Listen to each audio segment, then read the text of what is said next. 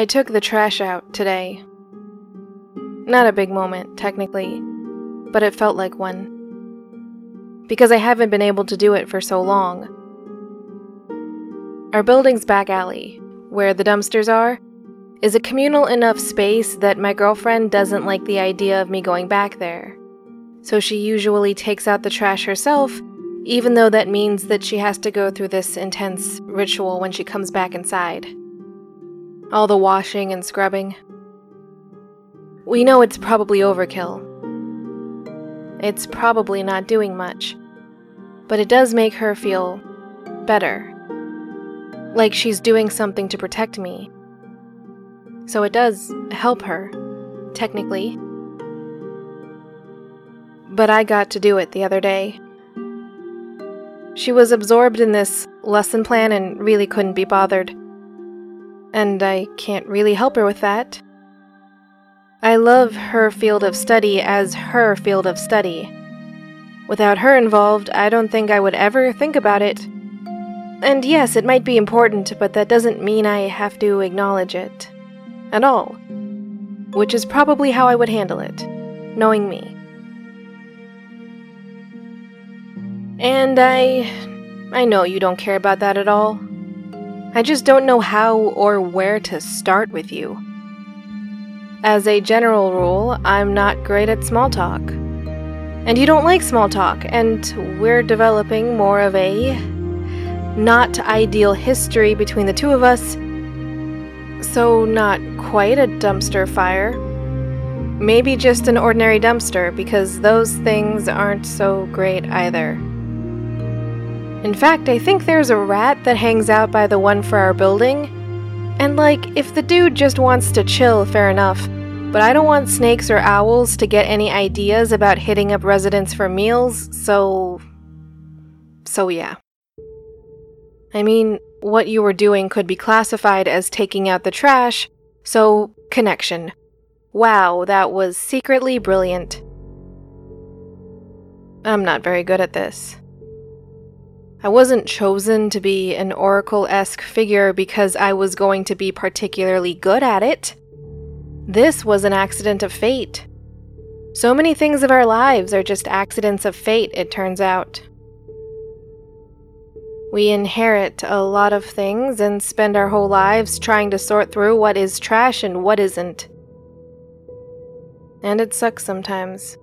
More than sometimes. The entire process is terrible.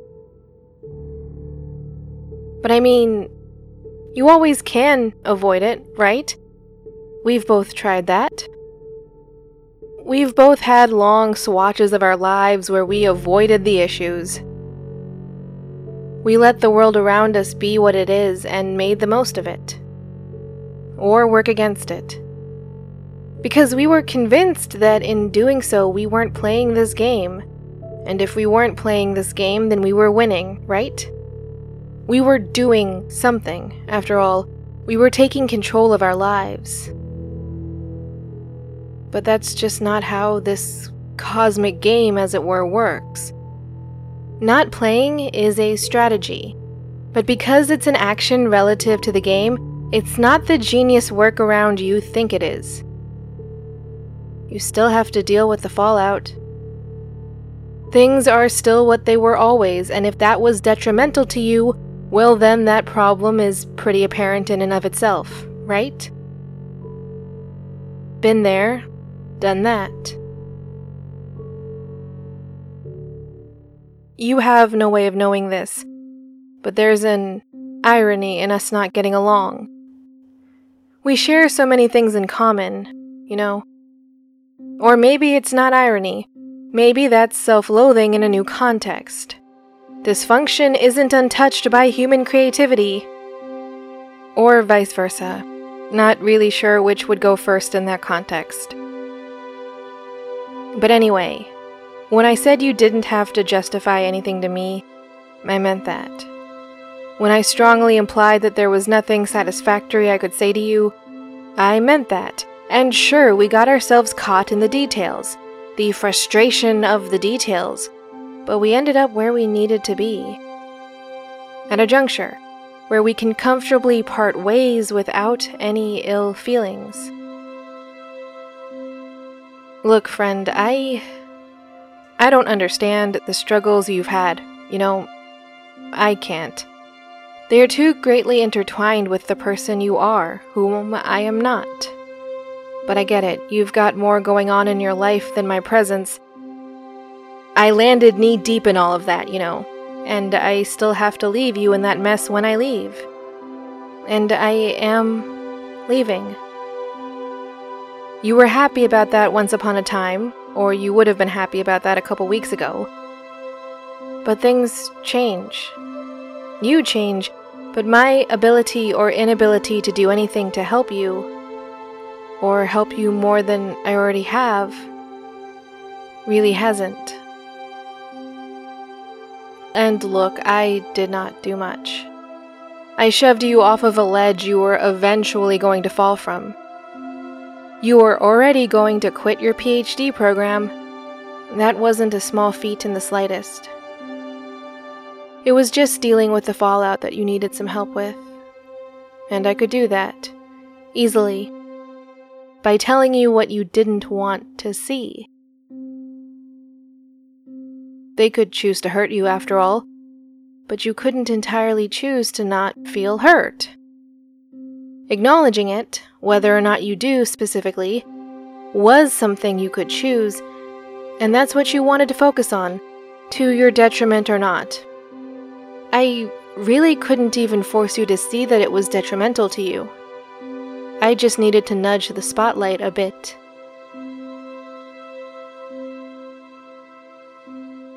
And yes, sometimes that sort of thing is just ripe for feelings of uselessness especially for me. I do feel useless, and I know you meant that as a somewhat dismissive joke, but it's accurate. Look, I. I haven't been doing this sort of thing that long, alright? It was a random idea meant to help me cope with a situation that I couldn't deal with. It was an idea that was not nothing. I mean, I know my clients hear me, I know other people hear me, but I don't know if it's enough. All the time, anyway. With you, it's enough.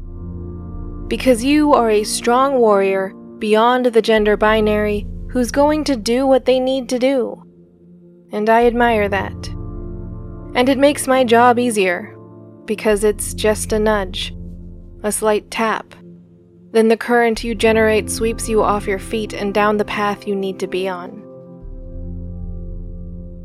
Yeah, we've had our moments, but things are complicated.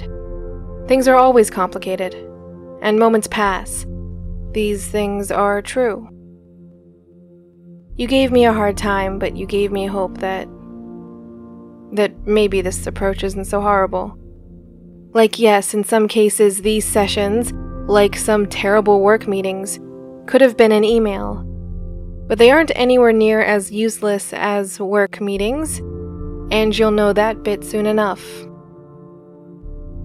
Yes, you'll know soon enough. Look, I can only know the present, which is not going to take you that far. But that one job recruiter's so called perfect opportunity is actually a really good one. I hope it works out for you. But if it doesn't, or if you find yourself in similar positions and patterns, these sessions will still be here for you. Re listen at your leisure. And take care, of course. I might miss you a bit more than I should admit.